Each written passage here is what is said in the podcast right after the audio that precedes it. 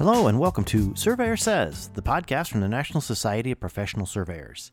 Each week, we bring you fascinating guests that are involved in the profession of surveying. We cover a lot of ground, including Table A Talk with Gary Kent, Point of Order with the NSPS Joint Government Affairs Team, Future Focus, highlighting current and future leaders of the profession, and everything survey related in between. Thanks for joining us here on the podcast, and hope you enjoyed listening to this episode of Surveyor Says.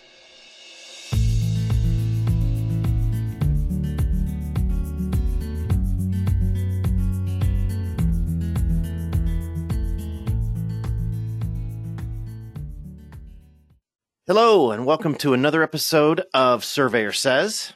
Today is a special episode. I'm going to say it's special because we're going to knock out three of our series basically in one easy interview with Mr. Denver Winchester. This is going to be part of our future focus and how we've got the generation that's going to be running the world here in a little bit, if not already.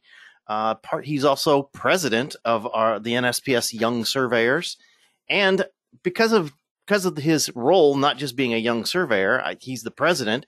I'm going to say we're going to be part of the NSPS officer level as well. You know, get to know your officers because uh, this, like I said, this is going to be all wrapped up in uh, our future. And so I'm curious to pick his brain a little bit. So, uh, welcome, Denver. I appreciate you taking time from the busy dog days of summer to get uh, to just talk to us about what, what you're up to.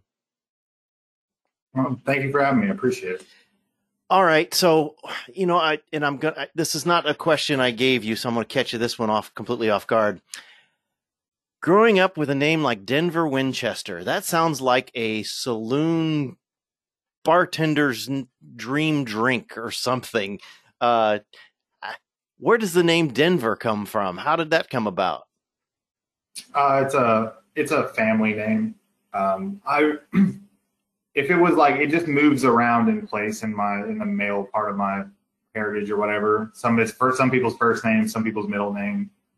Um, it's like ever there's been a Denver Winchester going back at least like ten or eleven generations. That see now I was hoping for a a, a funny anecdotal story, but that's even better that it's a family name that's carried on and that's that's a good tradition. So I know the first time I, I heard of a surveyor named Denver Winchester, I thought it's got to be out of a movie set or something because that's just that's just such a a cool surveyor name and uh, uh, believe it believe it folks uh, the uh, the hype has lived up to uh, to the name too because Denver's been a little bit of everywhere. So uh, as far as getting into surveying. So um, well let's just start right there.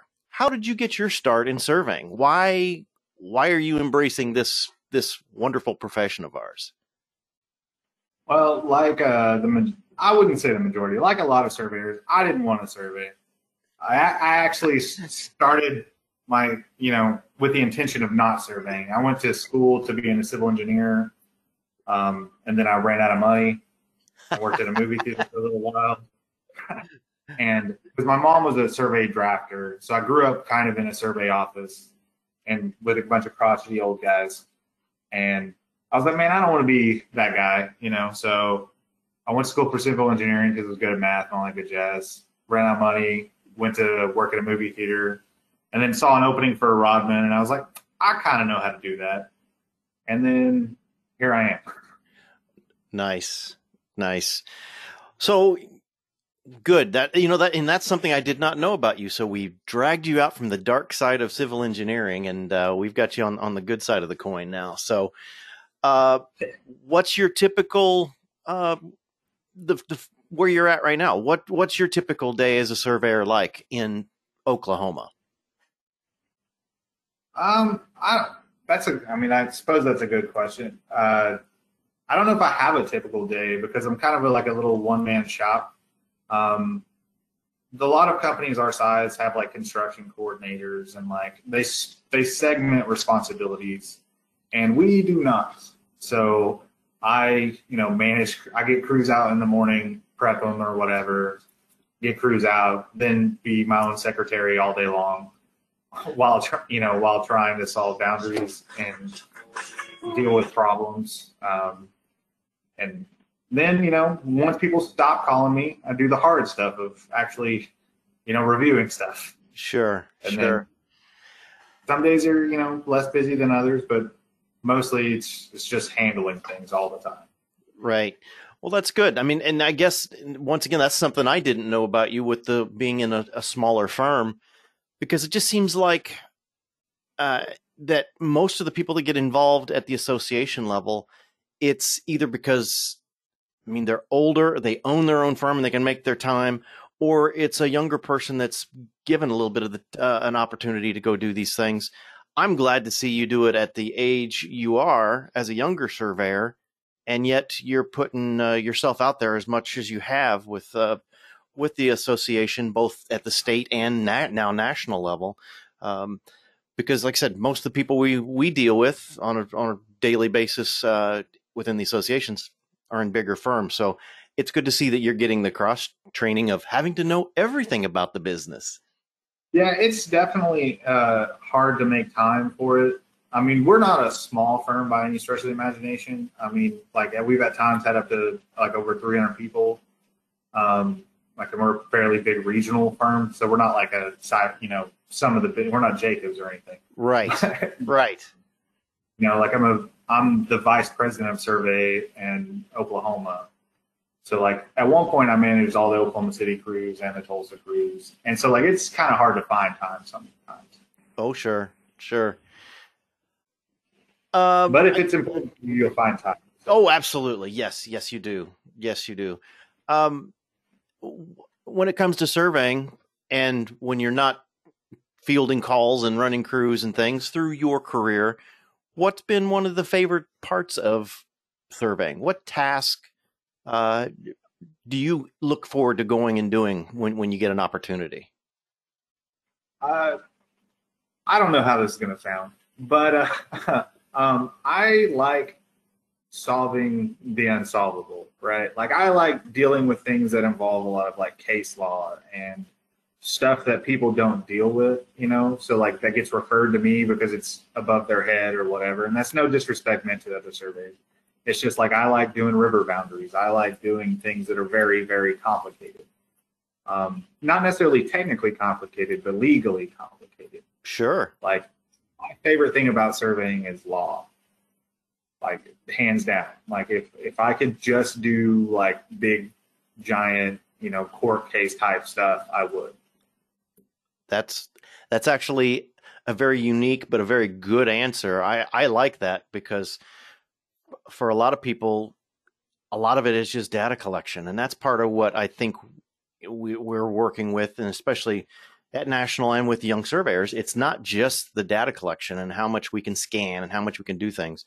Um, I like that answer. I really do because I think it it's an underappreciated trait to be able to read court cases, legal descriptions, and how they relate together, because that's what that's what we're being asked to do. So, no, that's a great answer, actually. Um, what's one task you don't like to go do? Um, I, as much as this will pain some of my friends and some of my fellow members of the YSN, I can't stand adjusting anything. I can't. no, like that's I understand the honesty, but I I just am not a I just don't like doing it. It's it's just like, hey man, this is all some weird theory stuff and like you know, I it's like just to make it a thousandth better, you know, I, I right. don't know. It it just seems like a lot of numbers and a lot of time sometimes and it's like, man, this is really annoying and I don't want to do it. No, no, but you can't with that with that kind of stuff you can't trust other people to do it, so you have to do it. right. You know? No, that's good. It's a necessary evil. Yep. No, I agree with that.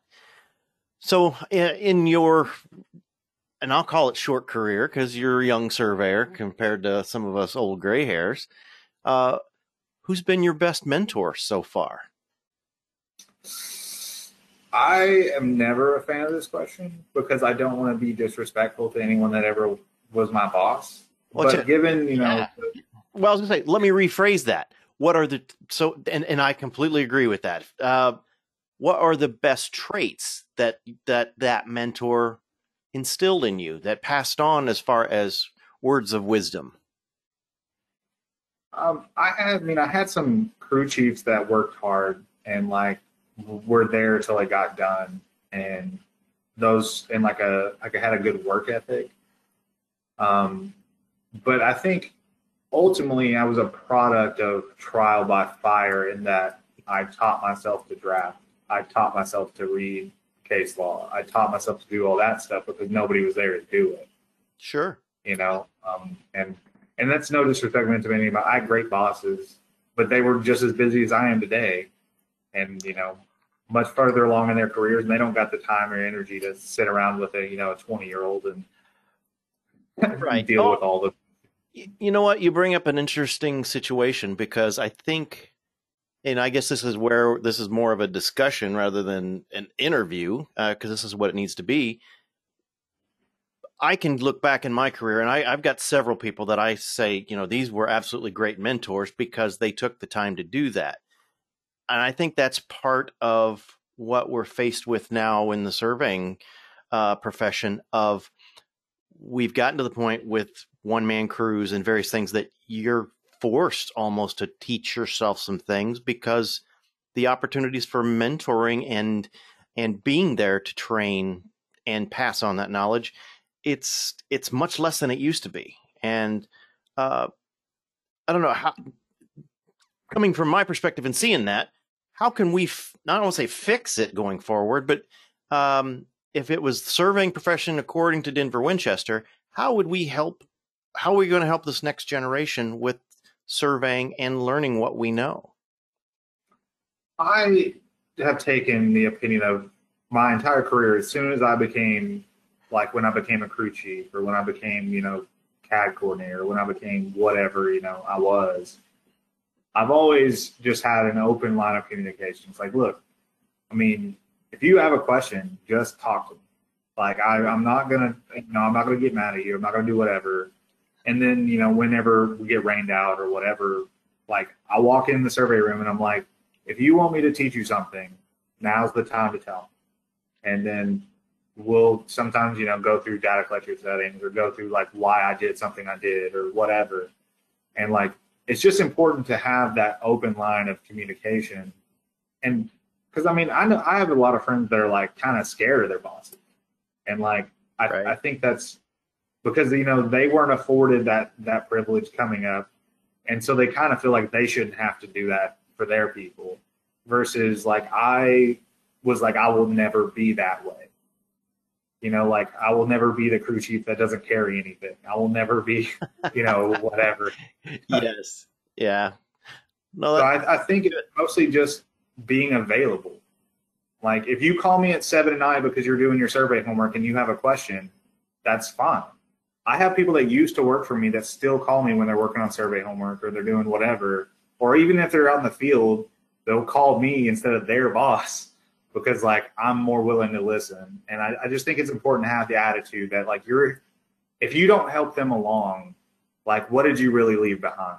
Like I want a coaching tree of surveyors, basically that's no that that's a great that's a great answer. That's a great uh, philosophy going forward because I think that's something that I think this generation of young surveyors is really starting to press that hey past generations you haven't really helped us to get where we need to be. We we want to ask more questions. We want to know more things. And um, no I, I think you're you're right, and you're going to set a better example than what basically my my generation has done. To be honest with you, um, I it's just it's just not there anymore. So I, I like that. I like that a lot.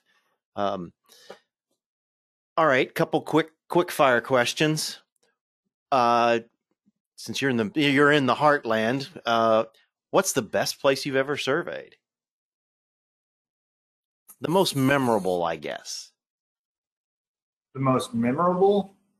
Um, I surveyed a river bottom that was directly involved with a United States Supreme Court case, and that was pretty that was pretty memorable for me personally.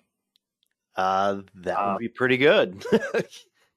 yeah, yeah, it was it was pretty, and I and it's just really pretty river bottom, and you know, it's horses and all that good jazz. Sure. And on the flip side, have you got have you got a worst place that you've been that you remember just absolutely? Yeah. Oh, yeah. No, for sure. Um, I can't say who we worked for or what we were doing because it was it's it's confidential on like a national level. Sure. But sure. uh, in the desert, in the Panhandle, in the plateaus, I had to do a section like an ALTA topo of this section. But because we had to have all these forms filed and stuff, you weren't allowed to drive. So you would have to walk it or whatever until you could get the form signed. The first day, the landowner tells me, "Oh yeah, you can drive wherever," but the representative tells me, "No, I can't." and then I get to the other side of the plateau and I can't get radio. So every morning for 14 days, I had to walk my battery, base, everything a half a mile in to set up to start walking around. And I ended up, you know, topoing three quarters of a square mile on foot, you know, at 20 at a 25 foot grid Ugh. in the dead and uh and I had new boots and like so my feet were bleeding. It was awful. And I don't know if it's because of the survey or if it's just because of where it was at, but it was arguably one of the worst times I've ever I've ever spent. That's surveying. all of the above. All of the above. Oh, yuck. Um, It was a cool product though. I'll oh, sure, sure. Well, with okay, so with these fascinating places, uh, I'm always curious from from surveyors from other parts of the country. What's the most unique survey monument you've come across? I there's three that I I can't really differentiate. So one of them I found was a table, like a four foot long cable, and it was in an entire block of a subdivision.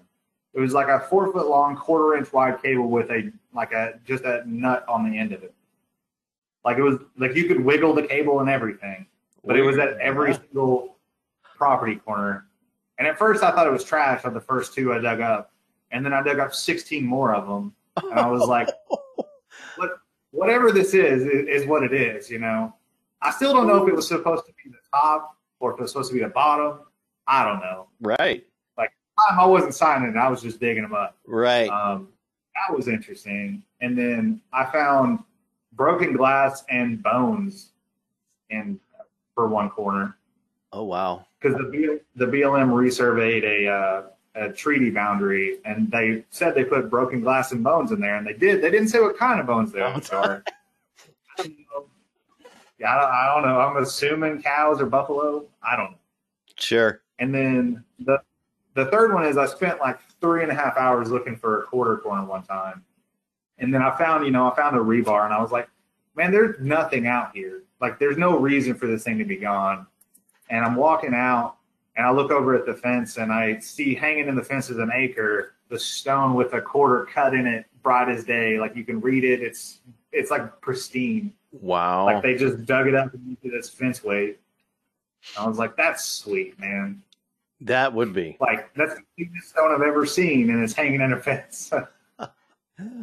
Well, that is pretty cool. Like I said, I, it, it's always amazing to me the, the, the different types of monuments. Uh, you know, you get see talking to some of the New England guys and the the stacked stone uh, walls that are the boundaries up in there. Just uh, it's just the unique stuff. Um, uh, we've got one section up here, uh, northern Illinois, where a guy was setting these little bitty buggy axles, three three lug buggy axles, which were was one of the coolest things I had seen. But uh, it's yeah, like I said, it's always I'm always curious and like to ask that question of what's the weirdest, coolest thing you've seen. So, but uh, no, that's that's, one thing I'm, you know, getting all the licenses that I have and like studying for tests and stuff is like that. The standard monument is not a standard monument. Mhm. You know, it's like some states it's like an ID pipe, like they measure the inside, some they measure the outside, some they all solid, some they're rebar, some they want concrete.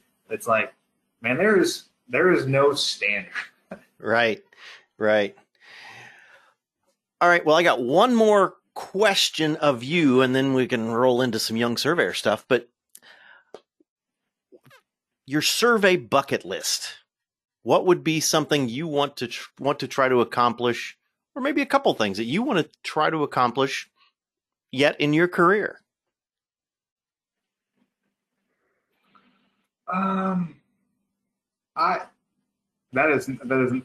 Yeah, I think this is not really. It's survey ten. It's like tangentially related to surveying, but I would like to go to every original point, just as like a just as an aside. Like I want to see them all. Yeah, Um, I've been to like eight of them. I would like to go to the rest of them. Um, as far as accomplishing things,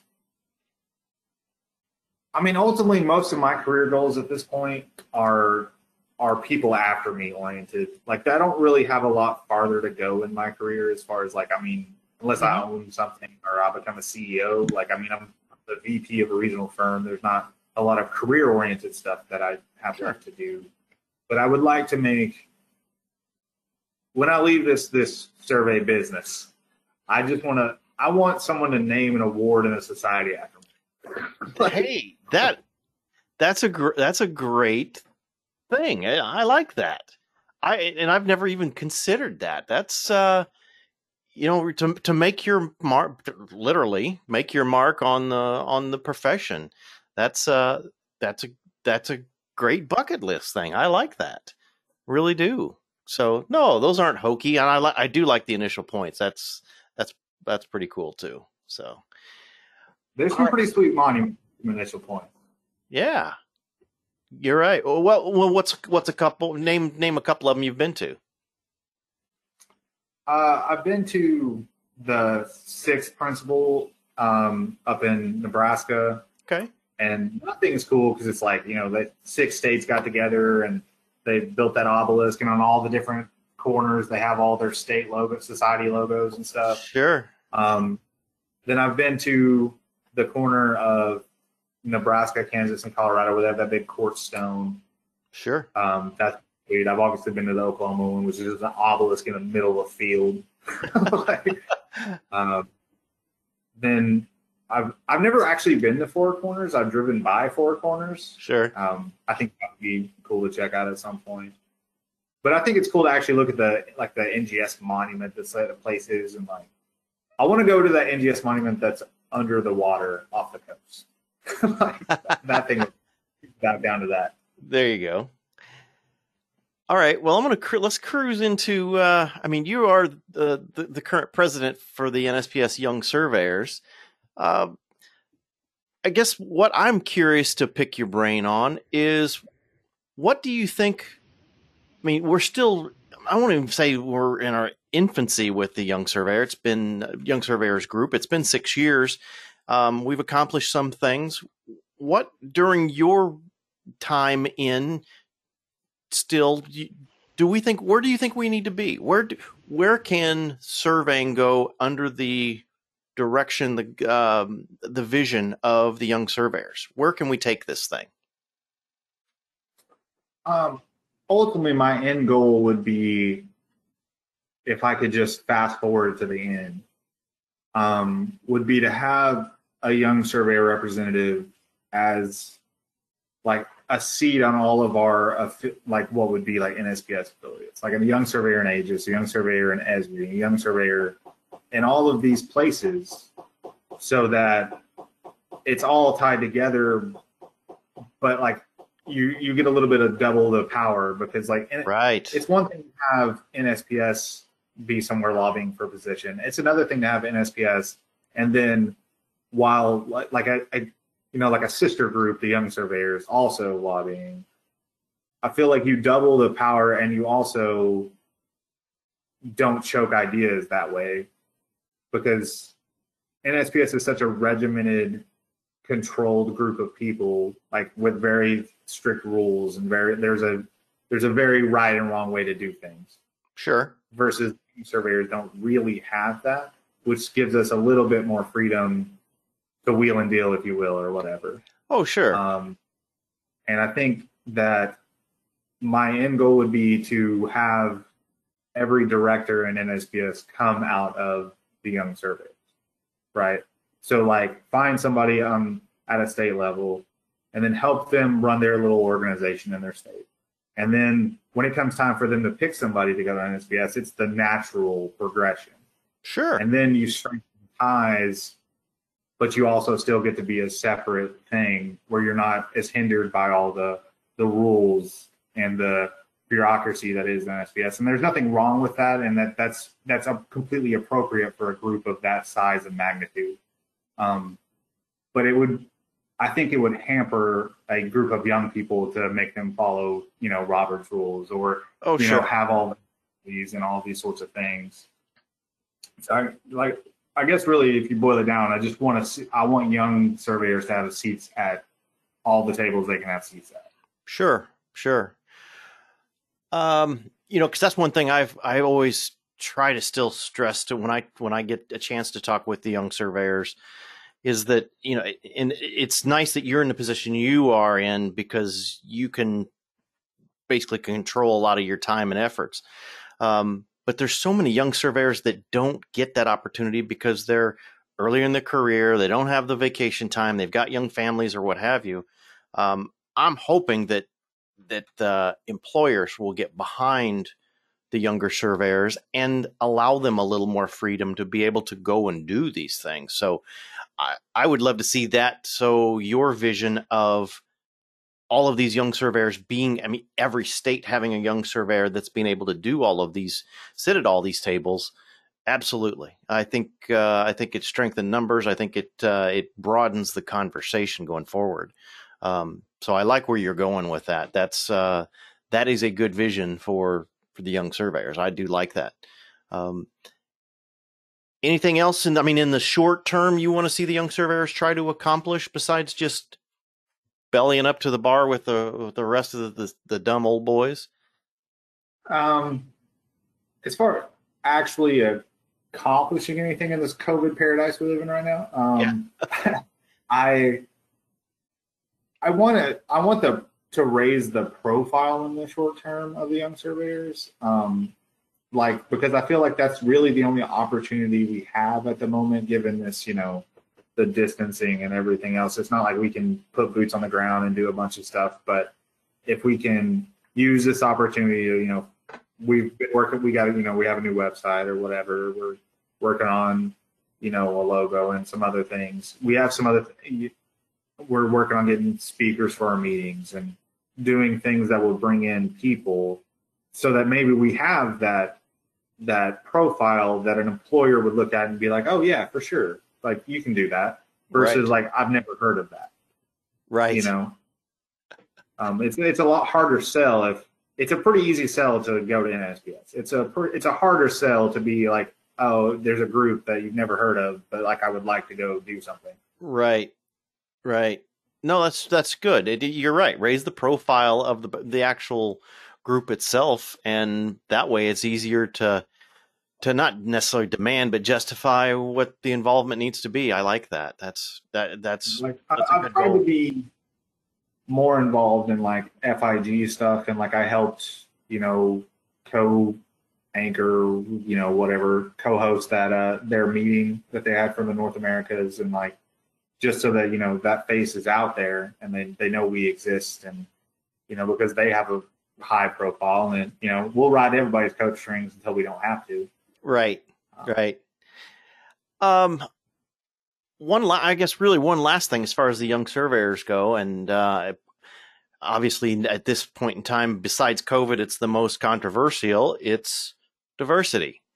Obviously, at the NSPS level, we do have very little diversity in our, especially in the older age groups. Uh, but at the young surveyors, we're making some strides. Um, are we are we at least, in your opinion, on the path to to gaining some diversity, or and what more can we do? Uh, I think it would depend on your definition of diversity. Um, if you're just like, hey, men and women, then yes, absolutely. Um, right. Like we do have, you know, a probably a little bit of an issue in minority communities, but a lot of that has to do with serving in general not being an inner city occupation for the most part. Exactly. It's not something that in their face. It's not something that they people get to see. Um, but you know, like I I know some you know minority surveyors, but I don't know a lot of them.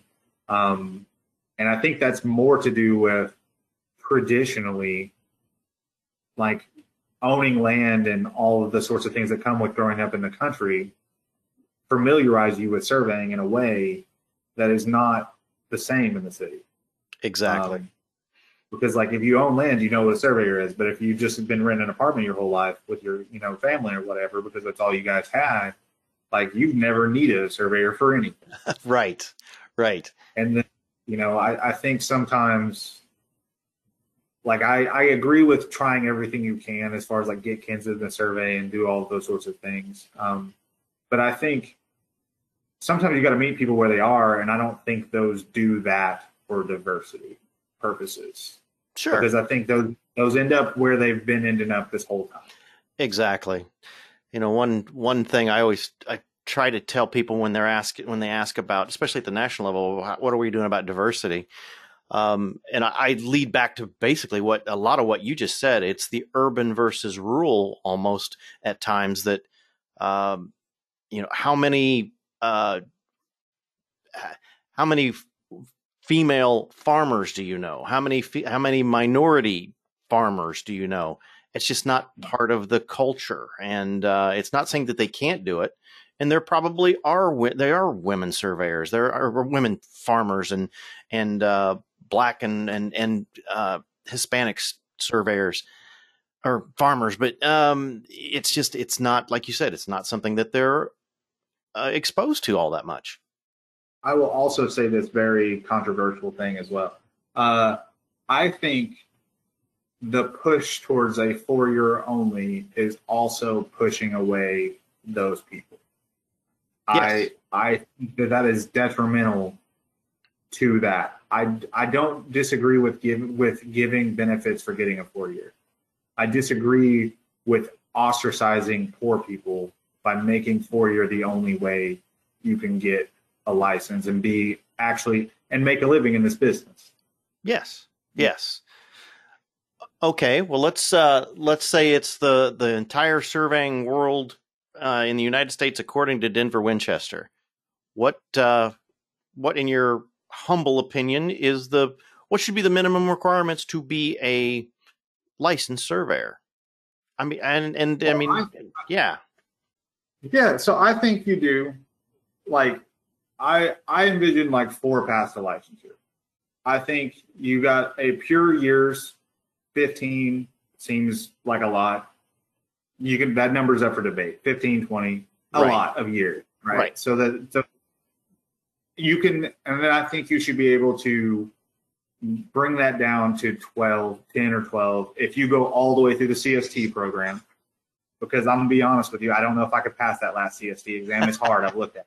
Yes. Uh, I think you bring it down to eight with an associate's, and then you bring it down to four or six or four or whatever you're comfortable with with a bachelor's. You give someone a reward for getting the school, but you don't punish the people that couldn't afford to go to school or didn't have the time or whatever. And I, like, I struggle with that. Like, I got an associate's as a single dad and like working full time and everything but that doesn't mean I want someone else to struggle too. Right. And right. so I, I think that in the I, in my ideal world, that's the way it was. You could work, just work to earn it, or you could get rewarded for putting in that extra effort getting school. Like I think there's a benefit to school. I just don't. There's a lot of people I know that just went to school, and I don't, and I wouldn't trust them to do anything. Uh, yeah, I would agree with that too. I I would. Well, that's I, I, like that. I like that uh, as an idea. As it's a good talking point, um, and I think you are exactly right. We are going to have to continue to address this push towards higher education as the only way to licensure, the only way to be successful in not just serving, but so many professions. I mean, obviously, that's serving is the only thing we're going to be arguing about um, with with others, but no, I, I, I think that's uh, that's a that's a fair argument, and uh, I'm gonna I'm gonna hold you to helping push that along as well because I I think that is a good argument to uh, to to have a good fight with um, and to make to make it more open and on and uh, make the opportunities for for more people. Right, because it's a hard sell to be like, hey man, you're gonna have to spend thirty thousand dollars to make it. You know, versus like you, if you just put in hard work for X amount of years, and then if you get in it and you like it, you're like you realize you want to spend the money because you want to get there Right. faster, then you can do that. But Right. you're not forced to do that. I know people that are that have been in crew chief their whole career because they have never been able to afford to go to school, or they've never had the time. They had kids, they did whatever, and like they're probably as good or a better surveyor than I am. Right. You know, Exactly. Well, that's good. you know, I think if you want to include people, you can't exclude people and then complain about including them. Yep.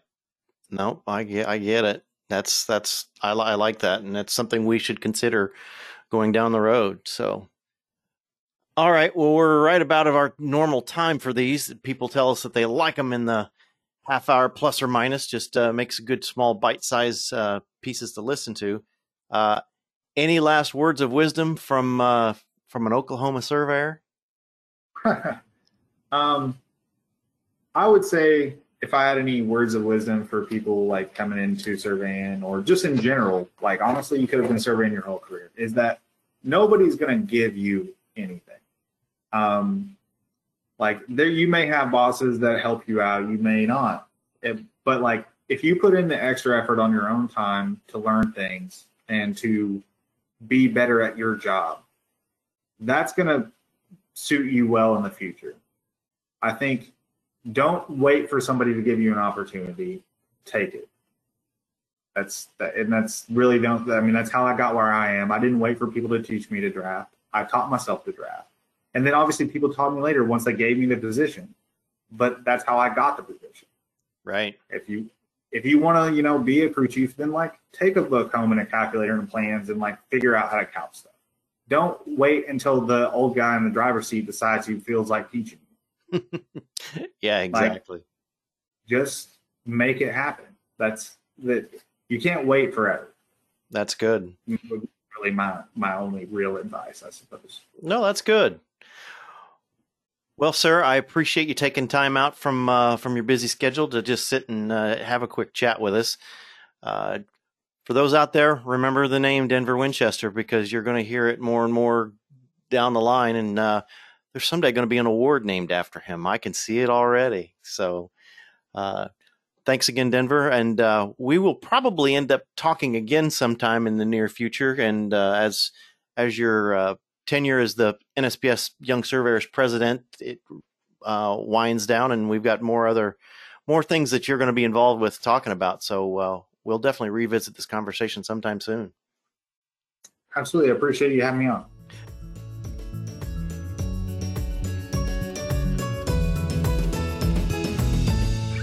You've been listening to the Surveyor Says podcast, brought to you by the National Society of Professional Surveyors.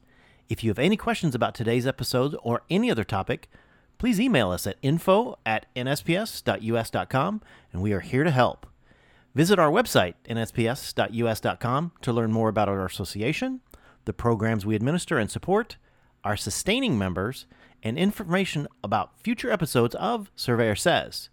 Subscribe to the podcast on iTunes, Apple Podcasts, Google Play, iHeartRadio, Spotify, as well as our podcast host, Podbean. And remember, it's a great day to be a surveyor.